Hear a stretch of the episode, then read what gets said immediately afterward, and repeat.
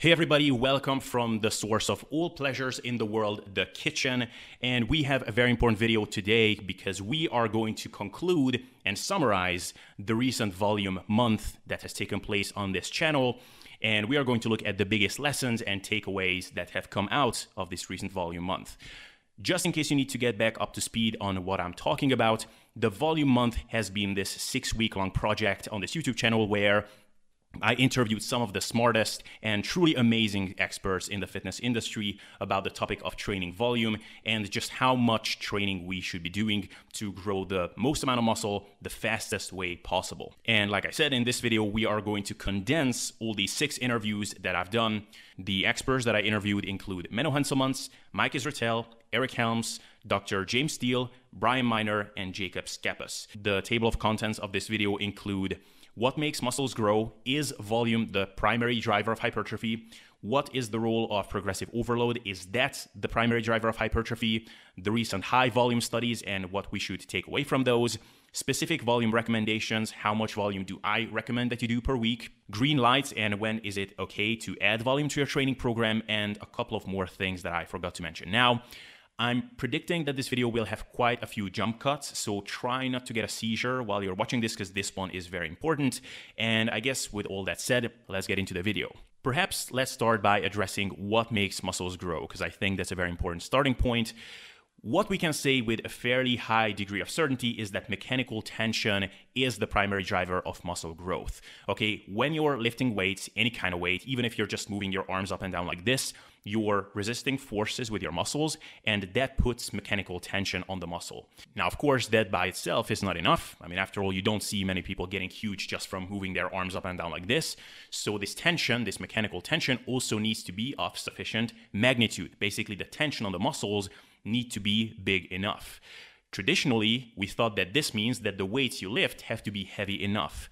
That's where the idea came that there is an optimum rep range for muscle growth, an optimum repetition range when you're in the gym, something like 6 to 12 reps, or maybe 8 to 12 reps, 6 to 15 reps, something like that. What we seem to know now is that it's not necessarily the case that the weights have to be heavy enough.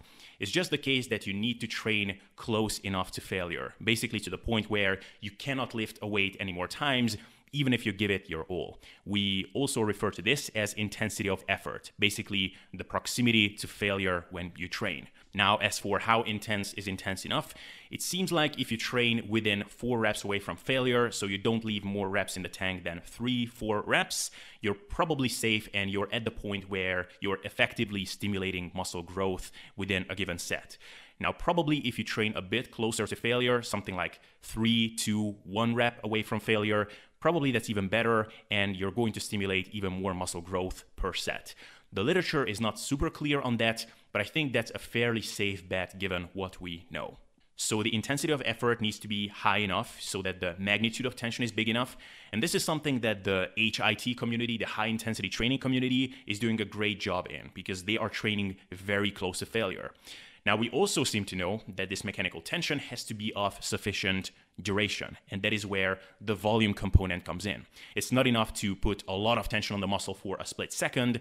The tension needs to be there for long enough. And this is something that even the high intensity training community is acknowledging, even though they are the proponents of very high intensity, very low volume training traditionally, even they won't just do one single rep with the highest possible weight they will typically do a couple of reps per set, and then maybe they will just do one single set per muscle group per week. So even they will acknowledge the importance of training volume, or as they usually call it, time under load. Us in the non high intensity training circles will typically address this volume component by doing more sets, and specifically doing more of the sets that are of sufficiently high intensity of effort once again. So we will typically do sets that are within at least four reps of failure. So basically, a good way of thinking about this is that mechanical tension is the central driver of muscle growth. And then there are these two components intensity or the magnitude of tension and volume so the duration of tension that are modulating this mechanical tension component so you can either increase mechanical tension by training with higher intensity of effort training closer to failure or you can modulate it by doing more volume, increasing the duration of this tension on the muscle. Now, when it comes to the intensity side of things, you have a relatively narrow window in which you can tweak things. Like I said, probably if you train a bit closer to failure, so you don't stop at four reps away from failure, even though that's already effective, but you train maybe three, two, maybe even one rep away from failure, you're going to stimulate a bit more growth. And then if you actually train to failure, probably that's suboptimal because it just induces a disproportionate amount of fatigue, but that's kind of a different story. So you can play with the intensity side of things, but it's a pretty narrow window. On the other hand, when it comes to volume and doing more sets, you have a basically infinitely large window in which you can tweak with your training stimulus. You can always do another set, and you can do that pretty much indefinitely, and you will induce the amount of tension that you're putting on the muscle. And sure enough, the literature seems to show that up to a point at least, the more volume you do, the more of these hard sets you're doing, the more muscle growth you're going to induce. In fact, what the literature also shows is that volume has a sort of dose response relationship with muscle growth that other factors in training simply don't have. For example, as long as you have the same amount of volume in two different training programs that you're comparing, you can tweak a whole bunch of variables in these training programs, for example, how heavy you lift or how light you lift, and you will pretty much have the same results. We cannot really say the same thing about other variables in training. For example, we cannot say that as long as you're training to failure, or as long as you're training very heavy, or as long as you're getting stronger, it doesn't matter how much volume you do. The literature just doesn't show that. So, volume seems to have a much stronger dose response relationship with muscle growth than other factors have in training. But it's also important to note that volume is not just an independent factor that is just going to make you grow no matter what. Other factors also need to be in place if you want to benefit from more volume. So, is volume the primary driver of muscle growth? It is, but it's not an independent and primary driver of muscle growth. It's not as clear cut as, for example, an energy deficit and weight loss, where we can say pretty confidently that more or less independently of other factors, the bigger the energy deficit, the more weight you're going to lose. And note that I intentionally said weight loss and not fat loss for simplicity's sake. So you could easily conceive a lower volume program that would be much superior of a much higher volume program if that high volume program is of very, very low intensity of effort. You could do 50, 100, 1,000 sets per week if all of them are done like 12 reps away from failure, you're probably not going to grow muscle or you're not going to stimulate muscle growth. So the adage that volume is the primary driver of muscle growth is a little bit misleading because you also need to optimize other variables if you want to benefit from volume. I think if we wanted to be very accurate, we would say volume times intensity of effort together is driving muscle growth. Now let's talk a bit about progressive overload because many people say that that is the primary driver of muscle growth. Progressing in a medium rep range, maybe say between 6 to 12 reps or 6 to 20 reps if we are generous, that is the factor that is driving muscle growth. And I think to address what the true role of progressive overload is, first let's take the reverse of the situation. What would happen if we never progressed our training whatsoever in weight or in reps? So let's say you go to the gym and you do a very, very challenging set of something. Let's say you bench press for eight reps with 100 kilos, and that is truly pushing you to your limits. So you're just able to grind out that last rep you're doing. In theory, at least, with that very, very challenging, super intense set, you would stimulate the most amount of muscle growth because it has taken you very close to failure, but you just didn't reach the point of failure. So that should be the max stimulus, in theory at least, that you could get out of it. Now, if you adapt to that training stimulus over the course of the next few days or the next week, you could probably go back and do the same very intense set, but with a little bit of higher weight and for the same amount of reps. So if last time it was 100 kilos, maybe now you could microload it a bit and you could do it with 101 kilos, let's say. Now, what you could also do is you could go back and not progress your training whatsoever. You could just do the same amount of reps with the same weight. What you would find this time is that the set would feel a little bit easier. It would still be challenging, you would still have to exert yourself for those final couple of reps, but you just don't have to grind as hard as you did the last time. And it makes sense. I mean, you've probably gotten a tiny bit bigger from the last workout, your nervous system got a bit more fine tuned, so the same reps with the same weight is gonna feel a little bit easier because you could lift heavier after all if you wanted to.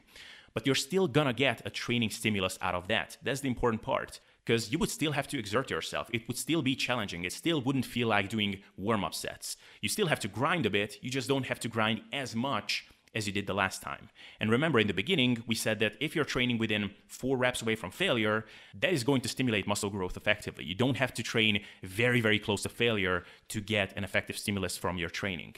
So you could just go back, not progress your training whatsoever, and for a while, you would still get an effective stimulus for growth. Now, if you kept going back again and again for weeks and weeks and months and months on end and not progress your training whatsoever, eventually it would get to the point where that weight for that amount of reps would just feel very, very easy. It would just feel like doing warm up sets after a certain point. It would probably actually take a while until you would get to that point, especially if you're pretty advanced already, but that point would inevitably come. And that is exactly what we are trying to prevent, proactively so, by progressively overloading our training, by lifting heavier weights when we can and doing more reps when we can. We are doing that so that the training we do remains challenging. We are doing that so that we are still within that optimal failure proximity and we are effectively stimulating growth. So it's not the case that progressive overload is the driver of muscle growth. It's more so muscle growth and adaptation to training is what's driving the need for progressive overload. So saying that progressive overload drives muscle growth is a little bit like saying that the driver of fat loss is dropping your calories lower and lower over the course of the weeks. No, the driver of fat loss is an energy deficit, and as you're getting leaner, you may have to drop your calories lower over time to ensure that you're still in an energy deficit. Because as your body gets smaller and as your metabolism adapts a little bit, you may have to drop your calories lower so that you're still in an energy deficit. Hey guys, just a second. Are you enjoying this podcast? If so, I'd really appreciate you dropping a five star rating on the Sustainable Self Development Podcast on iTunes. That will help me to grow this podcast, rank higher on the platform, and get more high quality guests over time, which is a win win for everybody. So if you could do this little bit of favor for me, I'll owe you one. Thanks a lot, guys, and let's continue. Now, let's talk about these recent very high volume studies, namely the Schoenfeld one and the Radaelli one, which have shown super, super high volumes, as high as 45 sets a week, being beneficial for muscle growth. You know what I would say about these studies is as far as reinforcing and confirming the notion that there is this dose response relationship with volume and muscle growth, these studies are perfectly fine. Now, as far as the specifics of the studies, such as super high volumes, as high as 45 sets a week, being beneficial for muscle growth, I would say we have to be very, very skeptical. And it's not because of some grand conspiracy like Schoenfeld and the high volume clan are trying to overtake the world and there is data frauding. Not because of that, but it is because there is one elephant in the room which grants that skepticism, and that is I am very skeptical about how hard these people were training in this study. And that is because the studies claim that the participants in these studies were training to failure, which quite simply I just do not buy. Okay, just so we are clear, for the record, training to failure means that you literally cannot lift the bar anymore. Okay, if you were to do the bench press, that would mean that you would get stuck somewhere here, and then your spotter would have to lift the weight for you and help you unlock it. A few people do that on upper body lifts, mainly machine and isolation work. Pretty much nobody does it on exercises like the squat. I have honestly never seen a person collapsing in the gym and dumping the bar behind them because they failed the lift. If you want to find clips on that on YouTube, it will be very hard because pretty much nobody does it unless it's for some crazy challenge or something. This study claimed that the people were squatting and leg pressing to failure. And quite simply, I just don't buy that. More than likely, what they actually meant by training to failure was volitional failure. So, the point when the participants felt like they, they couldn't do another rep with good technique, they just wrecked the bar. So, what did that mean in practice? Was that two reps away from failure, one rep away from failure, three reps?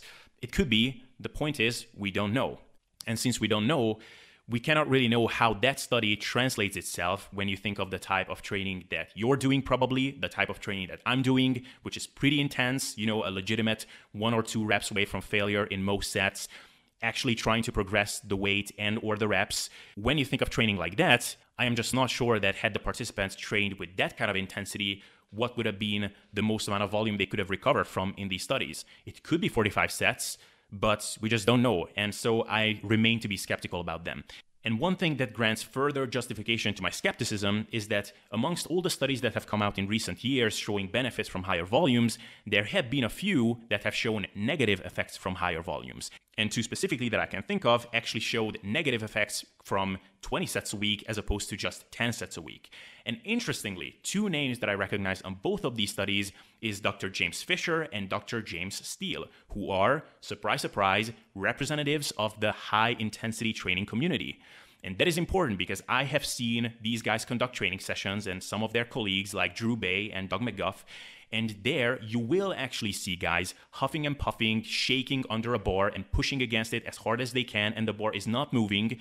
These guys are truly training to failure, oftentimes beyond failure. So when I see the names of these guys on a study, I am just much more confident that training to failure actually meant training to failure. And I just find too accidental that these two studies have shown negative effects from higher training volumes. So the point is that if we actually ensure a proper intensity of effort and a motivation to progress your training over time, I am just skeptical that these 45 sets a week would actually be beneficial for muscle growth. But the point is, we just don't know yet, and I am just skeptical. Now, with that, let's get into some actual recommendations for volume, which not, might not be the best time to address this. Maybe I should leave this to the end, but I think since we talked about the high volume studies, it is convenient to address them now. What is the amount of volume I would recommend for most of you guys, whom are probably between early stage intermediates and advanced lifters? You know, as a very general classification, which could be very much debated, I would say that anything below 10 sets a week is low volume, 10 to 15 sets a week is moderate volume, 15 to 20 sets is moderately high volume, 20 to 25 sets is high volume, and anything over 25 sets is very high volume, and anything over 100 sets is century magnificently high volume. That was just a joke. So I think it kind of just naturally follows that the moderate to moderately high volume range is a very good one for most of you to aim for, which translates itself to 10 to 20 hard sets a week. 10 to 20 sets is very manageable for most people. You can make it work with a number of different splits. You can be in the gym anywhere from three to six, seven times a week, and you can make it work. And to be honest, even 20 sets is fairly doable, especially if you are willing to do something crazy like me, like doing full body sessions daily. You only have to do like three sets a day, and that lands you at around 20 sets a week easy peasy, my bacon is greasy. Now, of course, where you fall on the novice to advanced trainee spectrum will bias where you should aim within the spectrum. So if you are closer to the novice stage, you should probably aim somewhere in the 10 to 15 range. If you're more advanced, maybe the 15 to 20 range is a bit more viable. And other factors as well, such as recovery status, um, nutritional status, are you cutting or are you eating in a calorie surplus? All these things will naturally influence how much volume you should be doing. When it comes to very high volumes of training, so 25 sets or over, I think it is fine if you want to experiment with that. However, there is one thing you should know about very high volume training, which rarely gets mentioned, but I think it's important, and that is one of the biggest priorities that you have with any given training block is assessing whether your training approach is effective or not. And that is where, once again, progressive overload comes in. Because if you can progress as it would be expected based on your training status, then you can be confident that all else being equal, the amount of volume you do is at least not way off. So if you're able to add weight to the bar or do more reps as is expected based on how advanced you are, then you can be confident that even if you didn't nail the exact amount of volume you need perfectly, you're at least not way off.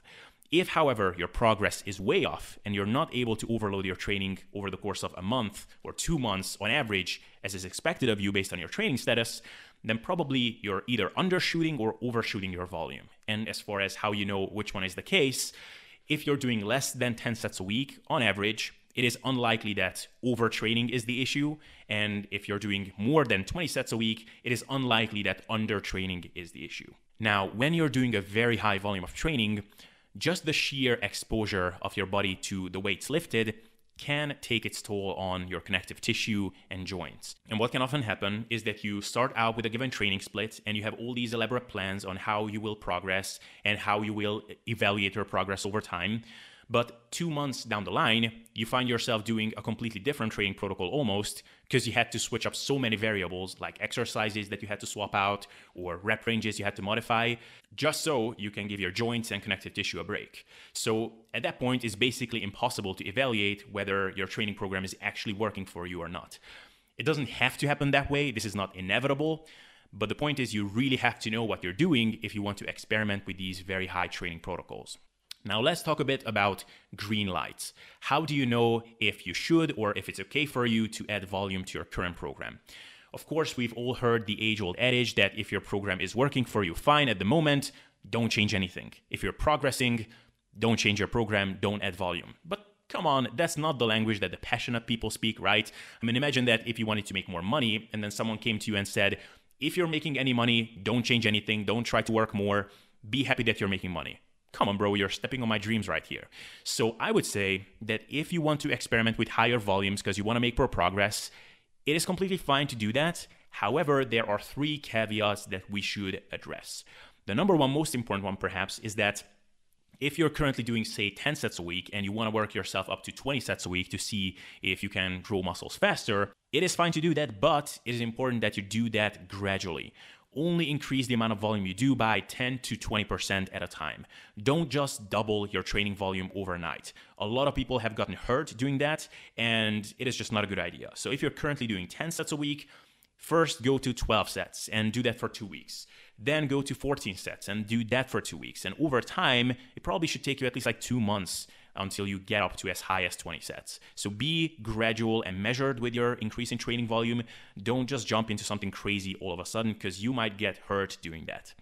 The second big caveat is it is okay to increase your training volume if, for one, your training program currently is sustainable, meaning you can do that weeks and weeks on end and you're not developing niggles gradually and you're not on the verge of getting injured at all times. Okay, because if your current program with your exercise selection and training intensities is on the verge of getting you hurt, doing even more sets is probably not to be a good idea. So that's the first thing. And the second thing is it's okay to add volume if you're not already in a recovery hole with your current training volume.